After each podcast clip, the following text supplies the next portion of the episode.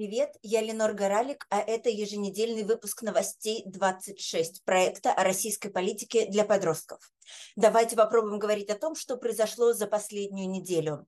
Я записываю этот выпуск в воскресенье, 25 июня, и обещаю, что, как всегда, какие бы сложные новости нам не предстояло обсудить, этот выпуск закончится на хорошей ноте. Поехали.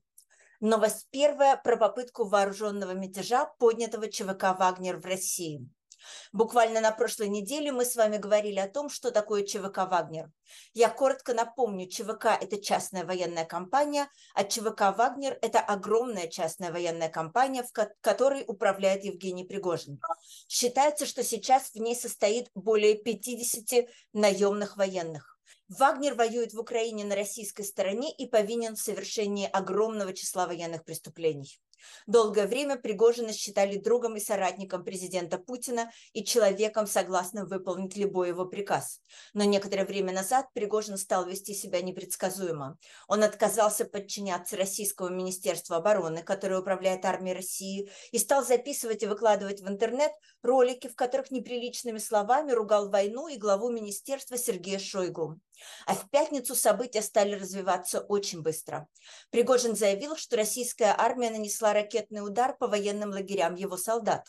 Он сообщил, что он и его солдаты идут разбираться, почему в стране происходит, по его словам, такой беспредел, и поднял вооруженный мятеж. Это когда большая группа вооруженных граждан пытается свергнуть власть в стране или отделить часть ее территории. Свой мятеж Пригожин назвал маршем справедливости, хотя о какой справедливости шла речь, нигде не объяснялось. Примерно 25 тысяч солдат ЧВК «Вагнер» во главе с Пригожиным используют тяжелую военную технику, включая танки, вышли из оккупированных областей Украины на российскую территорию, направились в сторону российского города Ростов-на-Дону и заняли его. Солдаты российской армии, которые должны были остановить ЧВК «Вагнер», не стали с ними сражаться. Было понятно, что дальше Вагнер будет двигаться в сторону Москвы. В это время российские власти паниковали и пытались остановить своего бывшего соратника. По телевизору мятеж ЧВК «Вагнер» назвали преступным и предательским. Было заявлено, что против Евгения Пригожина завели уголовное дело по статье «Вооруженный мятеж». Многие эксперты писали о том, что Пригожин отказывается вступить в переговоры с Кремлем. Президент Путин выступил с видеообращением, в котором назвал мятеж ударом в спину, но ни разу не назвал имя Евгения Пригожина. В интернете стали блокировать сайты и группы в соцсетях, связанные с ЧВК «Вагнер». В городах начали снимать рекламу, призывающуюся записаться в «Вагнер» и пойти на войну. Власти целого ряда областей объявили о повышенных мерах безопасности и отменили публичные мероприятия. Многие люди в городах и селах, лежащих на пути между Ростовом-на-Дону и Москвой, стали запасаться продуктами и товарами первой необходимости или пытаться уехать. Появились слухи, что правительство России сбежало из Москвы на особом самолете в неизвестном направлении. Когда колонна ЧВК «Вагнер», в которой было по разным оценкам от 150 до 40 до, до 400 единиц тяжелой техники уже прошла город Елец, который находится в пяти часах езды от Москвы, стало известно, что переговоры с, главой ЧВК «Вагнер» Евгением Пригожиным ведет диктатор Беларуси Александр Лукашенко, еще один соратник Владимира Путина. Мы подробно рассказывали о нем в прошлом выпуске. В результате переговоров Пригожин выпустил сообщение, в котором говорилось, что за сутки ЧВК «Вагнер» не дошел 200 километров от Москвы и при этом, цитирую, не пролил ни одной капли крови своих бойцов. Сейчас наступил тот момент, когда кровь может пролиться. Поэтому, понимая всю ответственность за то, что будет пролита русская кровь с одной из сторон, мы разворачиваем свои колонны и уходим в обратном направлении в полевые лагеря согласно плану. Конец цитаты. Иными словами, ЧВК «Вагнер», по словам Пригожина, была готова вернуться воевать в Украину. И действительно, в течение нескольких часов развернувшаяся колонна отступала, затем был покинут Ростов-на-Дону, и большинство городов, затронутых мятежом, вернулось к прежней жизни. Позже российские власти сообщили, что уголовное дело против Пригожина закрыто, а самому Пригожину будет разрешено, цитата, «уйти в Беларусь», конец цитаты, что бы это ни значило. Последствия этого события еще предстоит оценить, но самый главный вопрос, как мне кажется сейчас, это вопрос о том, как ЧВК «Вагнер» будет воевать в Украине. Поставит ли на место Евгения Пригожина нового человека? Будут ли наемники также подчиняться ему, как они подчинялись Пригожину? И есть ли надежда, что эта преступная группировка развалится, что помогло бы Украине приблизить победу? Мы будем следить за происходящим и, как всегда, рассказывать обо всем вам.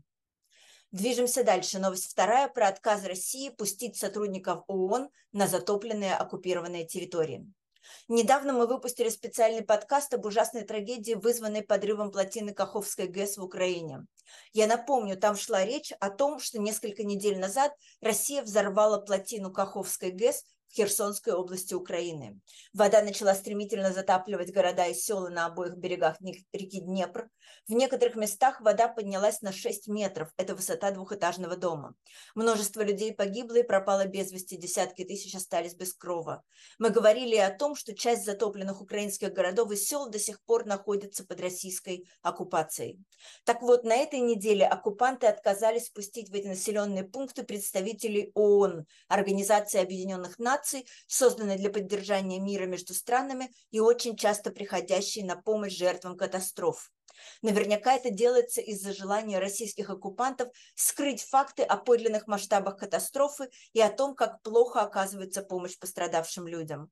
Представители ООН намерены добиваться возможности посетить оккупированные затопленные территории. Нельзя отказывать в оказании помощи людям, которые в ней нуждаются, сказала одна из представительниц этой организации. Движемся дальше. Новость третья про виновность России в убийстве 136 украинских детей. В ООН заявили, что Россия виновна в убийстве 136 украинских детей, и это только в прошлом 2022 году. Генеральный секретарь ООН сообщил, что он внес российскую армию в список позора перечень мировых правонарушителей. Он отметил в своем отчете, что был особенно шокирован большим количеством убитых и покалеченных детей, а также числом нападений на школы и больницы, которые приписывают российским силам. В докладе говорится, что российские войска совершили 480 нападений на школы и больницы Украины. 91 ребенка российские военные использовали в качестве живого щита, то есть создавали ситуации, когда могли вести военные действия буквально из-за детских спин. Я хочу напомнить, что вдобавок к этому в марте Международный уголовный суд в Гааге выдал ордер на арест президента России Путина за незаконную депортацию детей с оккупированных территорий Украины в Россию. Иными словами, думать об этом очень страшно, но дети становятся жертвами этой войны наравне со взрослыми. Движемся дальше. Новость четвертая, как у нас принято, хорошая, про детскую кулинарную книгу, по которой можно научиться готовить всерьез без помощи родителей. Приступаем к шоколадному соусу. Подготовьте водяную баню. Возьмите кастрюлю побольше, налейте в нее воду, а внутрь поставьте маленькую кастрюлю так, чтобы дно касалось воды. А дальше я вам ничего не расскажу, потому что готовить нежные сырники, блинчики с шоколадным соусом, настоящие сочные бургеры, цветаевский яблочный пирог и другие замечательные блюда надо, мне кажется, учиться по книге «Готовим с чевостиком» Дмитрия Томисонца, вышедшей только что в издательстве «Ман, Иванов и Фербер». Как всегда, это не реклама. Я честно купила книгу, прочла ее и теперь очень хочу есть. Мне страшно нравится, что знакомство в кухне, с кухней в этой книге начинается с нуля. Нам даже объясняют, что такое дуршлаг, а все блюда по сложности размечены звездочками, пошагово снабжены картинками и, правда, рассчитаны на довольно юный возраст. Словом, прекрасный, как мне кажется, способ стать самостоятельным, вкусно питающимся человеком. А главное – Книга в электронном виде продается прямо на сайте издательства за очень, на мой взгляд, приемлемые деньги. Приятного чтения и приятного аппетита. В конце мне хочется сказать, как всегда, о каких бы вещах, связанных с событиями в России и мире, не шла речь, пожалуйста, не верьте никому на слово, и мне, конечно, тоже верить не обязательно. Читайте, проверяйте, думайте, обсуждайте и спорьте. Мне можно писать по адресу news26.2022 собачка gmail.com, и мы встретимся в следующий понедельник. Спасибо, что вы со мной были. Надежда есть всегда, и лучшие времена настанут обязательно. Продюсер этого подкаста Лия Боровая. Спасибо огромное ей и всей команде новостей 26. До связи, ваша Ленор.